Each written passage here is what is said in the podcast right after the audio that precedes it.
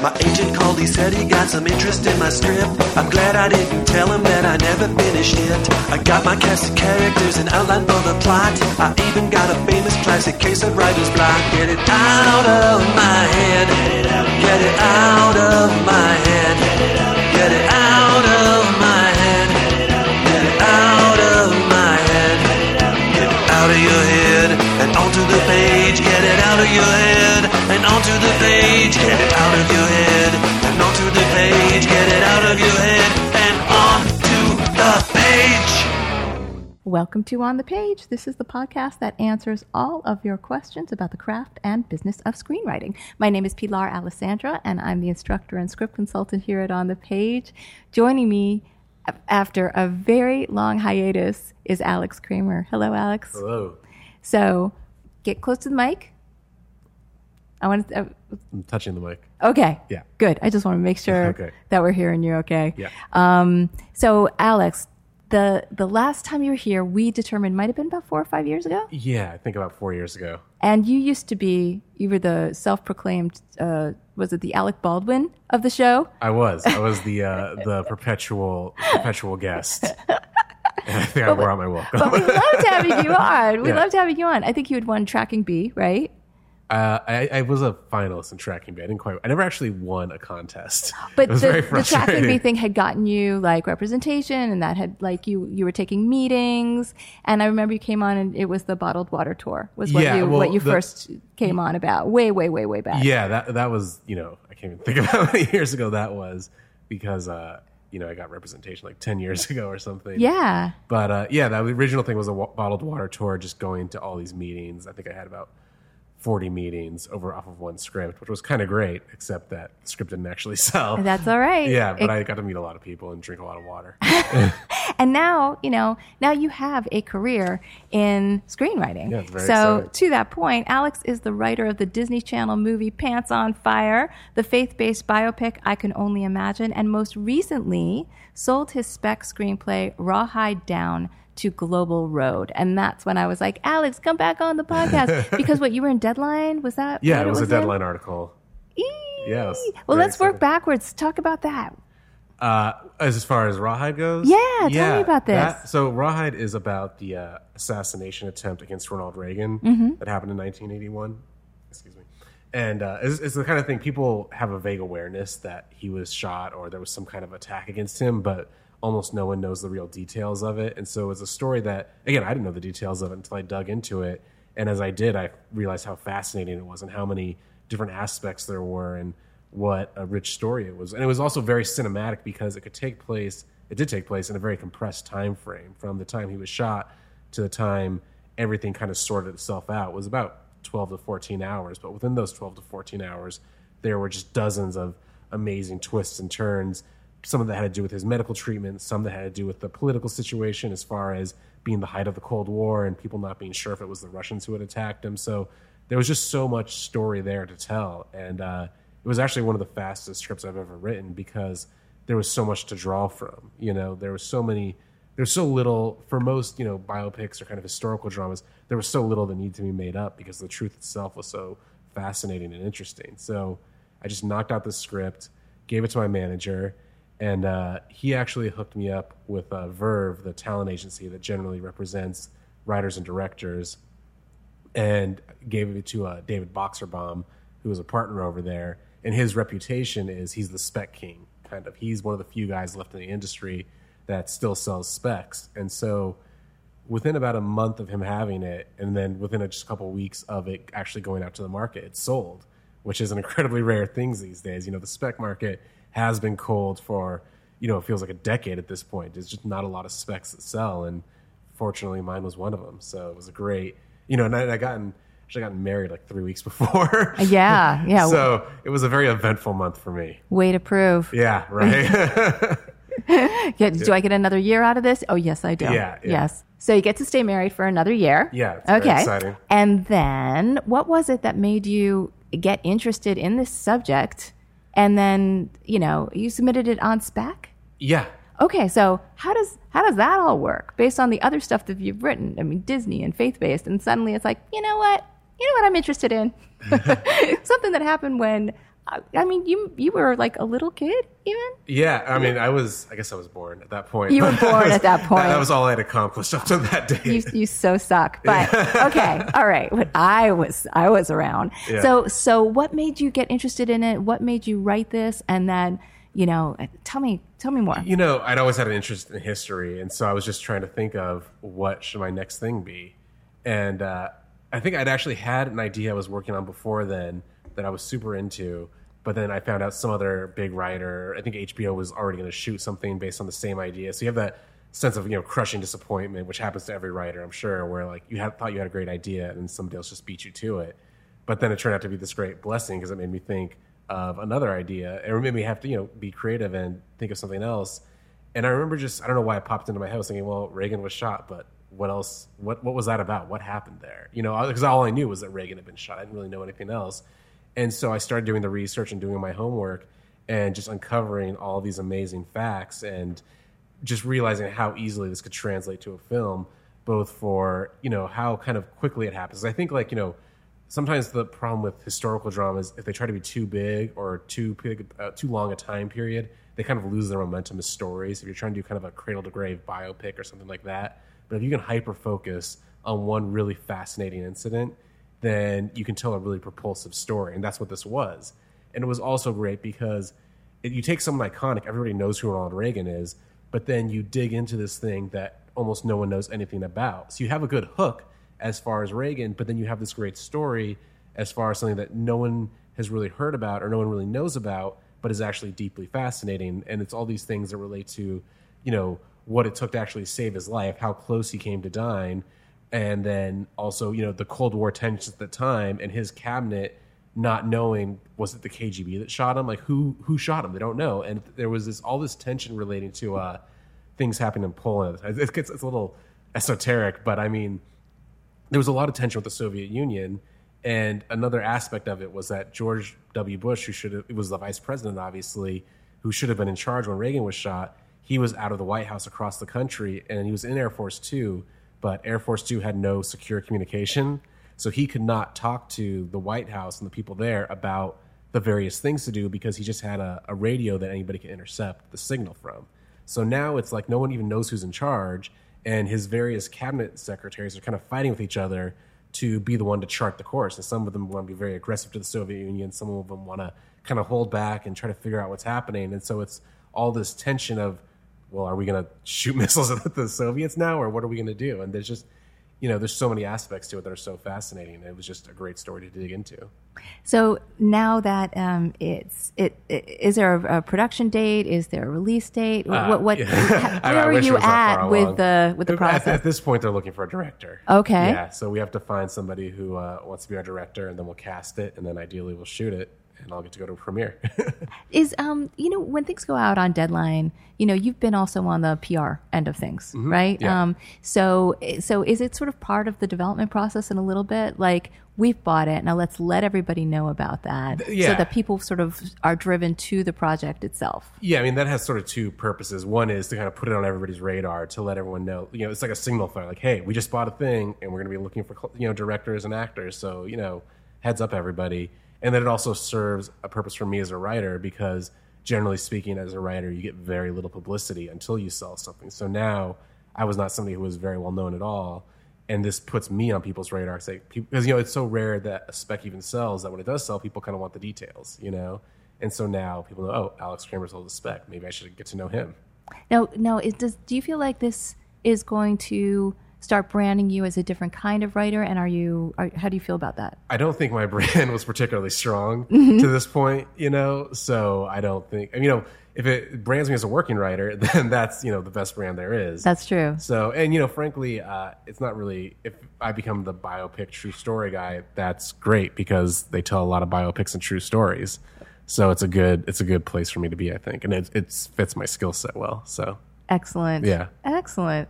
Now, are you again back on a bottled water tour now that the deadline article came out? I, I am, but it's sort of a better bottled water tour. So, what makes it better in terms of? well, the fact that you get definitely get another cr- level of credibility once you've sold something, and then you know it's kind of a thing in Hollywood. No one wants to be the first person to pay you, mm-hmm. right? But then once that seal's been broken, once somebody has said, "Okay, I will write you a check," then everybody else is like, oh, well, maybe this this is like somebody with another level of credibility. This is he's sort of pre-qualified, you know, because somebody else wanted to work with him. Maybe we want to work with him too, mm-hmm. you know. So now, you know, I'm going to you know studios instead of production companies, and I go into meetings and they have things they want me to pitch on that are real jobs, which is the best thing, you know, because that's what you want to do is not just sell a spec, you want to have a career, and the best part of selling a spec, other than what you get from that is that you get to go in and pitch on other ideas that people have that are real jobs at real companies, you know? So, so that must be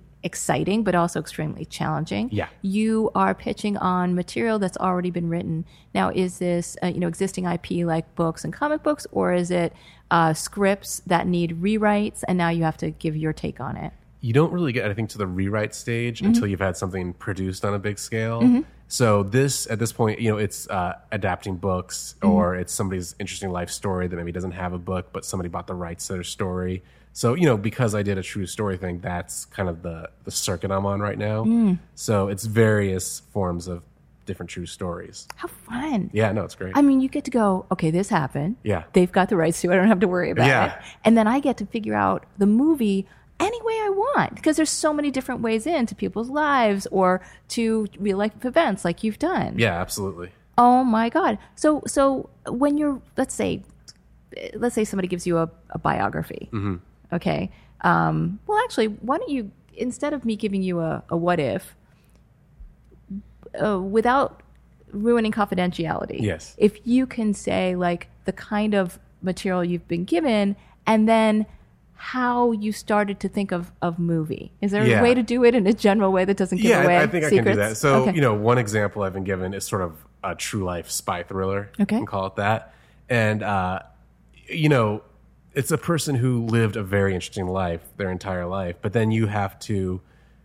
The, one of the dangers with true stories is sometimes there's too many interesting facts, you know, and you, you go, nobody will believe this. yeah, well, not even just that, but you you want to try to cram everything into the script because you don't want to. Oh, this thing that happened when they were twelve is great, but this thing that happened when they were forty eight was great, and you ah. want to put that all in there.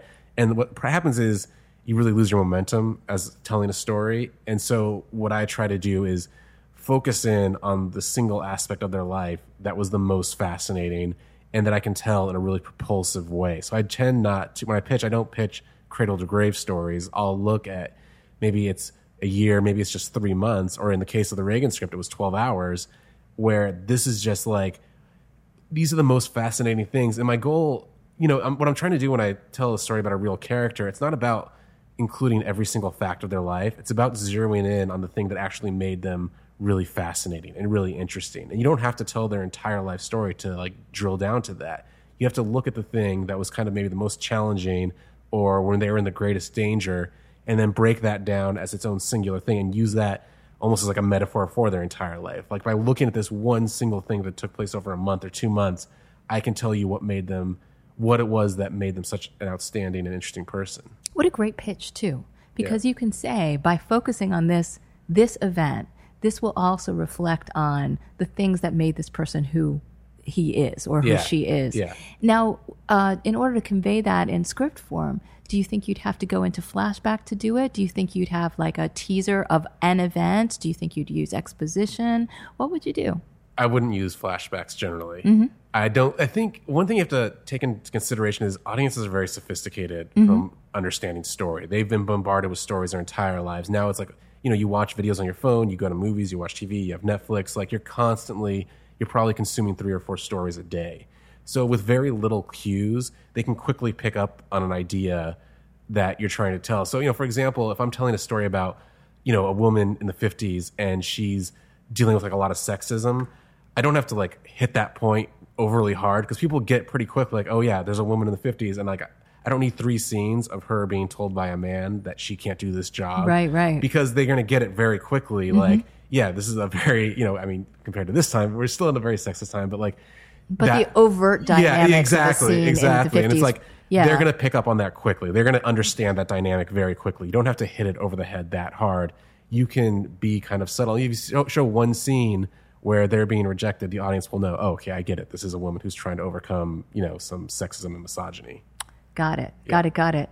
Um, so, so again, you put that in, and that sort of alludes to the way they've been treated their entire life exactly. with this one scene. Yeah. So then this event that happens, we see that overcomes Yeah. that that kind of treatment, but also we have history to back it up. Yeah, right? the audience can extrapolate from the one incident. Kind of, they can get the, the fuller picture, and you have to kind of trust the audience and understand that they can pick up. They're going to pick up on your story very quickly. That's why I try to move fast when I write a story. I try to tell it in a very propulsive way because I know the audience is very quick and they're going to catch up very fast. So you have to constantly be throwing new things at them and new twists and new ideas to keep them interested because they're going to figure everything out very quickly because they're just seeing so many stories How do you write fast?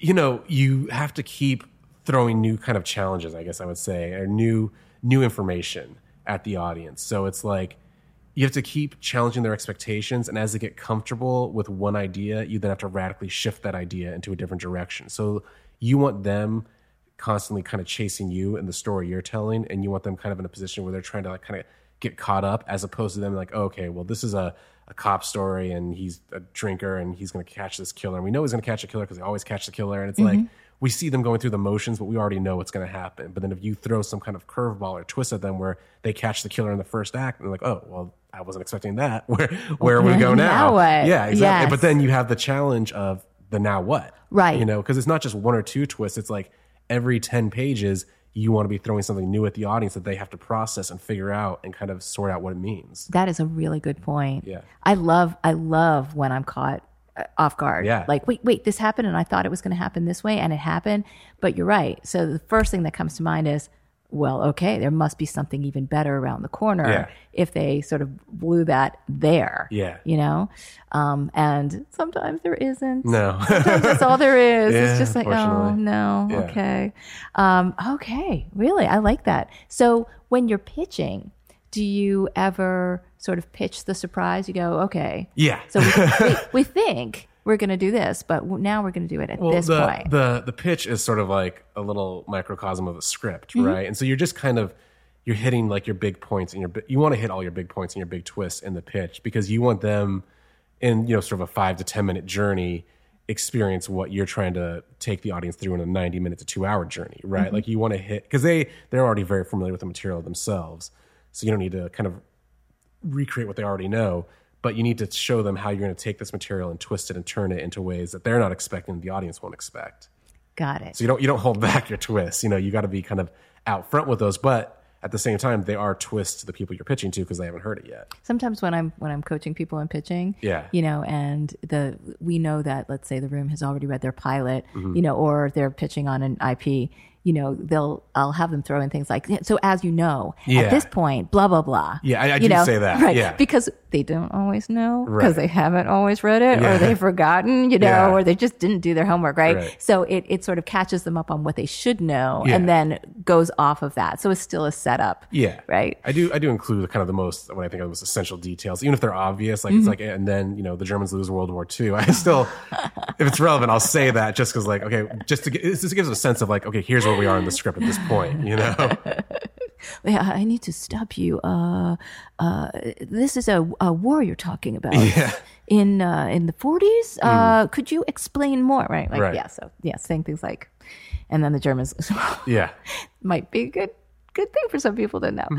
Um, uh, now in the in the time you've been here for the first bottled water tour Yes. episode and now not only were you taking meetings and writing scripts but you also had some interesting side jobs that kept you in in the network sort of kept you in the industry Yes. can you talk a little bit about them and also like how did it kind of keep you on track with what what where you are now yeah. Um, so I was doing uh, kind of online video writing, and it was not not exactly like a narrative form. It wasn't like you know a YouTube TV show or something. It was actually like uh, you know, like on Facebook, you'll see like a one minute to two minute video about you know something politically outrageous or something that's funny, or you know this celebrity is divorcing this celebrity, whatever.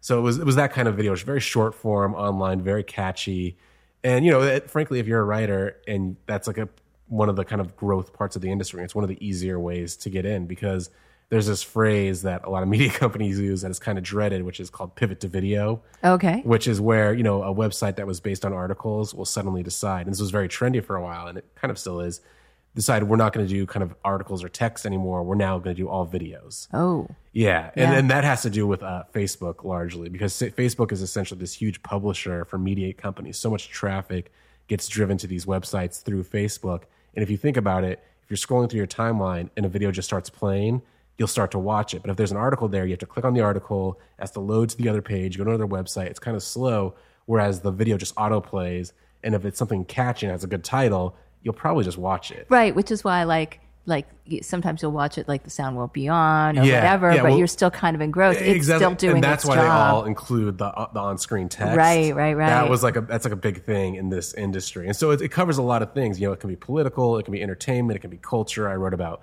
you know sports and video games and stuff that was fun. You know, and Tell everybody how I found out about your particular job. so I uh, I started writing this series for a website called Uproxx, and it was called In Theory. And essentially, what it is is uh, you have a theory about a pop piece of pop culture.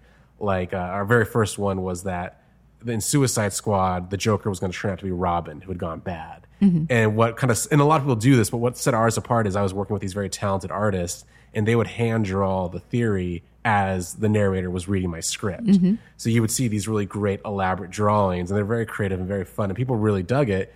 And then I saw it pop up on your timeline on Facebook, and you were yeah, and you had no idea because they don't put our names on it. That's one of the A friend, a friend of mine sent me, put it on my timeline, my least favorite thing that people do, Yes. put on my timeline um, uh, one of the theory videos with from Breaking Bad because he knows how much I love Breaking Bad. And it was this theory that Walter White, everything that Oh, that happened he- was a dream. No, not everything that happened. That he, there's a, it's, I guess in the last episode, he's in his car and he's in New Hampshire and he's about to drive back to New Mexico and do what he's going to do. And our theory was that he actually dies of cancer in the car, and that we're not saying these are all true. We're just saying this is something to think about, to consider. But that everything that happens after that moment is really like this big revenge fantasy dream that he has. It's not actually what happened because he was so sick. And so, you know, he was this wanted criminal driving across the country to Mexico. You know, it was saying this is kind of improbable. And, you know, I'm sure it really did happen. I think the creator said it actually did happen, and I, that's fine. But when- it's just having fun with the idea. when Mike's my friend Mike, who's been on the show, Mike Musa, when he sent it to me, my response was, "Don't you dare try to ruin Yeah. Breaking Bad for me." well, it, what's funny about these theories is like half the people like them and half the people get very angry about I was them. so angry because yeah. first of all, it's Breaking Bad and it's perfect. Shut up. Yeah, yeah. And another is that I hate dream sequences. Mm-hmm. I hate fantasy sequences. Like everybody, every teacher's got a thing. Yeah. I wrote a book on like, let's break all these rules that Mm-hmm. teachers hate. And I even have a chapter about like, but don't do dreams because I really hate them. yeah. Pe- people take them very personally. I was like, what? Right. And so then, of course, the, the Facebook conversation like happens where people pipe in and, Yeah. and then Alex writes in, um, I wrote that. Yeah, I mean they're super fun to write, and you know it was a it was a really successful series. I mean it's still somewhat ongoing, and uh, but yeah, I mean people do get very angry, but the hate the hate clicks count the same as the love clicks. So exactly. But it was it, it was really well done. You know, even the people who were like, even me criticizing Mm-hmm. it, my friend Nina criticizing it was like, we were only criticizing the theory. Yes. We were like, yeah, that that looks really good, and it did. So well done Thank with you. the actual content, Yeah. even though you're wrong. you're so wrong. we're almost always wrong, as it turns. Because sometimes we try to do predictive theories where before a big movie comes out, we'll be like, oh, so and so's going to die in this Marvel movie, and we're almost never right. Now, what about backtracking even from before then? Weren't you doing some interviews, red carpet stuff? Yeah, well, I things still like do that. So I, I, yeah, I'm a red carpet reporter as well. I, you know, I do a lot of, I have a lot of jobs, uh, and one of them is red carpet reporter, and I've been doing that for six or seven years now, and it's a great job. And even having sold the script, I still do it because I enjoy it so much, and you know, it's good to have other. And you get to go to like yeah, fancy yeah, premieres and hobnob you- with stars. Yeah, you and- to, you know, I'm going to this one uh, later this month at Dodger Stadium, which is Clayton Kershaw has a ping pong tournament that he does for his personal charity, and it's great. I went last year. I'm going to go again this year, and it's a great cause, but it's also just a great time to hang out at Dodger Stadium and meet your favorite players, and even the. The screensaver on my phone is uh, me with Yasiel Puig that was taken at that at that event. So yeah, you get to do a lot of fun stuff. So I keep it up. you know, I, I, you know, we can, we can, you know, laugh off like, oh, you know, sticking a microphone in somebody's face and asking them what they're wearing. But that is not exactly true. You've got to actually bring information back that nobody else has thought of. And I'm always curious as somebody who makes herself ask people questions and isn't particularly good at it. But I, I you know, it's uh, are there are there questions that you ask people that bring out information that might even be helpful for writers when they're interviewing subjects or they're trying to bring out unique information in somebody that they may have kept hidden. It's funny that you would bring this up because uh, you know recently I did the premiere for uh, what's the Mila Kunis Kate McKinnon movie, The Spy Who Dumped Me. Yeah, and generally speaking, like a lot of the outlets I work for are not that interested in the director or the writer as much as they are in the, the stars. You know, obviously. But I had a chance to talk with the director and the writer, and I was interviewing them in a sincere way for my publication. But I also had the opportunity to ask things that I was curious about. You know, like they've had the successful films. You get to talk about, you know, what was even the genesis for this idea? You know, how did you come to this? Like, what were the challenges you faced? So you're asking things that are, you know, relevant to your publication, but also relevant to you as a writer. And you get to get a unique opportunity to talk to somebody who's in the midst of having some success and sort of figuring out what, how they came across it. And that must be refreshing for them because you're asking them about their craft and their inspiration as Yeah. opposed to what was it like working with Mila Well, Kunis? that, that's what's funny because they get the stars are very jaded. You know, they get interviewed all the time. They're tired of it. They just kind of are trying to get through it. But the a director or a writer, especially somebody who's kind of breaking in, is not used to it, and so they're very excited to t- talk to you, and they'll give you really interesting and in depth answers. Like they'll really engage with you on the question as opposed to just trying to kind of get through it so they can talk to the other thirty publications that are on the red carpet. I'm sorry about the, the cops that just came It's in, all good. but uh, we have to say goodbye to Alex because clearly his escort is here. Yeah, the war- warrants catch up with you eventually. yeah, exactly. So you know you're on the list. Um, was there ever a uh, a writer or director that you did come across in your time of, of doing this kind of work that you were a little speechless? Yeah, I, got- I got to interview Spielberg, and it was great. you know, and he's he's a very cagey interview. He's, he's savvy about how he does it. He's very good at kind of answering your question without and giving you a decent soundbite. But he's not necessarily like he's not super excited to talk to you on a red carpet because uh-huh. he's been you know he'll he'll be a good interview I'm sure for like a big Vanity Fair reporter or something. But on that. You know, a red carpet interview is kind of the least ideal circumstance under which to talk to somebody because usually, if it's a big event, there'll be anywhere from you know 20 to 50 different people trying to talk to you and a lot of them will have very asinine questions there used to be an outlet called shoes tv and they would ask only questions about shoes Uh, I, I, what is wrong with that? That sounds. I, well, and why did they shut that down? I, I know but you know it's, it's a little frustrating if you're trying to do some serious reporting and it's like you know you're trying to talk about the project and the film and you know things related to that and someone's like if you were standing on a ledge for five hours what pair of shoes would you want you know And I want to know why somebody's standing on a ledge for five hours. I- like, well you know shoes tv has a limited kind of shouldn't somebody be talking them out of that? Like, hey, man, it's not worth it. Your life is worth living. Maybe you were chasing your cat and you got locked out and you're just stuck there and you need the fire department to come get you, but there's a big fire in there. Maybe that's why they're standing on. Exactly. It doesn't necessarily have to be a dire scenario. Have you ever gone into one of your uh, bottled water meetings and there's somebody that you saw in one of these parties or or Well, because generally the bottled water tour, eh, that's with like executives Right. who don't usually walk the carpet. Although I did have a funny incident where I was interviewing somebody and somehow it was on a red carpet and it got awkward somehow. And I had to say, listen, like, you know, I, am not stalking you. I'm really here as a reporter. I, I don't know how this came about. Oh, that's so I'm, I'm good at being awkward. But then the very next day, I was at a, an agency for something completely separate, and I saw this actress there, and it was like I just told her I wasn't stalking her, and here I am in the lobby, and I'm sure she thinks because that it's all of your lives. Yeah, right. yeah, exactly. Your reporter life and your writer life and your. they're you they're know, colliding. Yeah, That is really funny. But she definitely gave me a little side eye. Now, are you still working in the in the in the web world right now? In the um, Um, in the not not as much right now. That that was like a real. That was like a job job. That was Uh-huh. full time in the office. And so you know, on the heels of this, you know, when you when you sell the spec, part of it is coming up with new ideas and trying to get new jobs, but a big part of it is going to these meetings. Excuse me.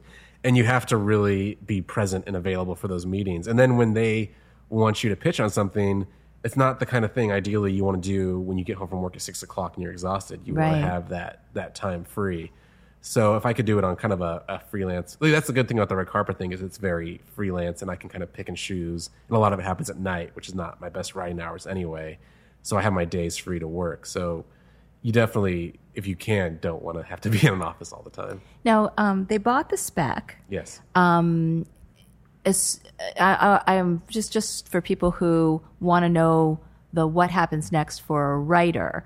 I'm assuming when they bought this spec, they asked you to do maybe a rewrite before they took it out. Is that right? that is not right. That's no, oh, No, really. It's yeah. all just as is. Yeah. Look at you, Nailed it in one. spoiled, Yeah. rotten, spoiled, rotten. Well, okay, but, but, now, okay, but, but to be fair, part of that thinking is that that once you have a director, they're going to have a big impact and they're going to have a lot of notes. So it's like we can fool around with this now, but whatever we decide, it might completely change when a director does come on. So really, it's more in anticipation of being, you know, reacting to whatever the director is going to want. great. Okay, so so they know. So there might be that, or maybe the director's like, "You are brilliant. Hey, I love everything." I don't know why he has an accent, why he sounds like Dracula, but he's like, "Oh, Alex, you are it brilliant." sounds like Tommy Wiseau. so so so okay but let's say that with the director attached and the spec in hand and the production company on board Yeah. the uh, the goal is studio pay us for this movie right studio Uh, well, we need actually, so studio the- mon- the money now or is there already money No, the company I sold it to, Global Road, Hmm. I think they do all their, their own financing. So I mean, it's kind of the the world of you know what a studio means these days. It's, it's changed so much because it's like okay, Fox now has kind of gone away, but then Netflix and Amazon have emerged, and it's like, do they count as studios because they're buying things and they're financing them? And there's these big financiers, so it's like I think STX kind of qualifies as that and uh, the company that I sold this to, Global Road, which is actually it was formerly two companies. It used to be Open Road, and then somebody else, and they came together, and they're they're doing their they're financing, they're paying for the movie, and I believe they're also doing domestic distribution. I might be confused on that, but they they're very like they're sort of functioning like a studio. I mean, I've been down to their offices, and it's not a lot of production companies will be like you know, four or five guys in a small office. And this is like, it seems like hundreds of people in a huge office space. Like they're taking up a couple floors in a big building, you know? so it's not even like we're attaching somebody to it so we can get more money they have the money they just want the director and they're going to Yeah, they it want they want to make it. Wow, that's great. It is. So the process I was talking about would be if you were making an attachment, selling it to another buyer, somebody with even more money than that company, Right. and then that buyer then makes a contract with you for some rewrites based on studio notes. But Yeah. that is not what you're what Well, you're going what- for. you're You- you, sold this. this That's thing. usually more of like an option scenario where Mm-hmm. a production company will give you, you know, five to 10 grand for the rights for a year, you know, and then they'll try to package it and then they'll take it to a studio. And then the, stu- the production company will pay you, but they'll pay you with the money that the studio gave them to buy the entire package. so this is great. Yeah, So they is they bought your project They bought it outright, which is, outright, paid for the honeymoon. Yeah. Yeah, baby. And the- and and now you're you're taking your meetings for your next thing. Yeah, absolutely. And you know, th- but that's its own very kind of high pressure situation because you don't want to be in a situation where two years from now I didn't get another work and now all that money's gone. Right, right, right. You know, you, the goal is not just to sell a spec, spec. The goal is to have a career. Right. And so now you're in these very high pressure situations at big companies where you're pitching for some serious projects, and it, you know it's very binary. It's yes or no. There's no there's no medal for second place. You know, Mm-hmm. Right. and you want to get these jobs so you can keep your career going, and by doing so, building the kind of momentum. So it's like he's not just the guy who sold the one spec. You know, he sold a spec, and then he got an assignment with this big company and assigned with that big company, and you get to the point where people, you know, the, the incoming call business, as they call it, where you're not desperately trying to find a job. People who have jobs are looking for you, and they want you to do it. You know, that's kind of the ultimate goal. That's what I'm working towards. Um, are you uh, open to TV as well? Yeah, I mean, I think in this day and age, you have to be, you know, because you know the the Writers Guild sends out this report that kind of breaks down, you know, how much money all Writers Guild writers are earning and where they're earning it, and it's so it's so disproportionately in TV. The jobs are, I think there's uh, maybe five times as many jobs in TV as there are in features. It's very there's not a lot of working feature writers, you know, but there's a lot more working TV writers. And so you definitely I think if you want to have like a long sustainable career, you need to be open to working in TV, if only because that's where so many of the jobs are. So do you have uh, TV pitches in your pocket as well? Uh, I have a couple, yeah, Yeah? like not as many as I should. You know, and that's the thing too. It's like you sell a spec, and then immediately it was like, "Well, what's your next idea? What's your next idea?" And it's like, well, you know, I was working a full time job and I was writing this spec. I don't know when I had a lot of time Right. to jam out a bunch of other ideas, and you should definitely have it if you can find the time in your life to come up with other ideas. That's really important. And now that you know, fortunately, I don't have to go into an office job every day. I have that time to really ponder and consider other things. But yeah, it's hugely important, I think, to have some TV ideas because a lot of these companies, of course, they have TV divisions as well. And if they like you as a feature writer, they'll set you up with their TV department. And you just go and pitch them. And and uh, are people, uh, you know, you're at the stage in your career where you don't necessarily have to have an immediate pilot if they're interested in the TV in the TV series. Yeah, I mean, well, I mean that that's a sort of its own complicated world because it's like you know there's there's the networks, there's cable, there's Netflix and Amazon, there's Hulu, there's oh you know there's these companies that come and go. Like I think uh, was like Awesomeness TV or Crackle was mm-hmm. a thing for like a minute, you mm-hmm. know, and they had TV shows and then they went away. So I think it kind of depends what like if I was going to sell a network thing, I would definitely have to write a pilot, you mm-hmm. know. But if I was to do a six episode YouTube series, they might just have me write the entire series. So there's some people you can go like, "Yep, got a series. Here's the pitch on it." You know, I know the way that you work, but if you were going to network, it would be like, okay, let's, if let's you're especially like, I, i'm not I'm you know I'm not JJ Abrams you know like I What? yeah I still have a lot to prove especially you know because having not having not really done TV they would definitely want me to do kind of the basic steps of here's a pilot here's a Bible you know before they give me a 22 episode commitment So, so at home, so of course you're of course preparing for all these pitches and and writing your take on all these things that that the studios, I'm sorry that that uh, the companies are asking you to do. But is there a sort of a a love project at home that you are writing on every single day? And can you can you hint at it to us? Um, you know, the thing is, there are there are pro- yeah, there is a, like a love project that I would love to do, and no, I will not hint at it. Okay. because I'm going to take it around and pitch it. I and, got it. Uh, you know, it's it's a historical drama. I'll say that much. Okay. It's kind of in a somewhat similar vein to uh, what I've done, but at a very different time period.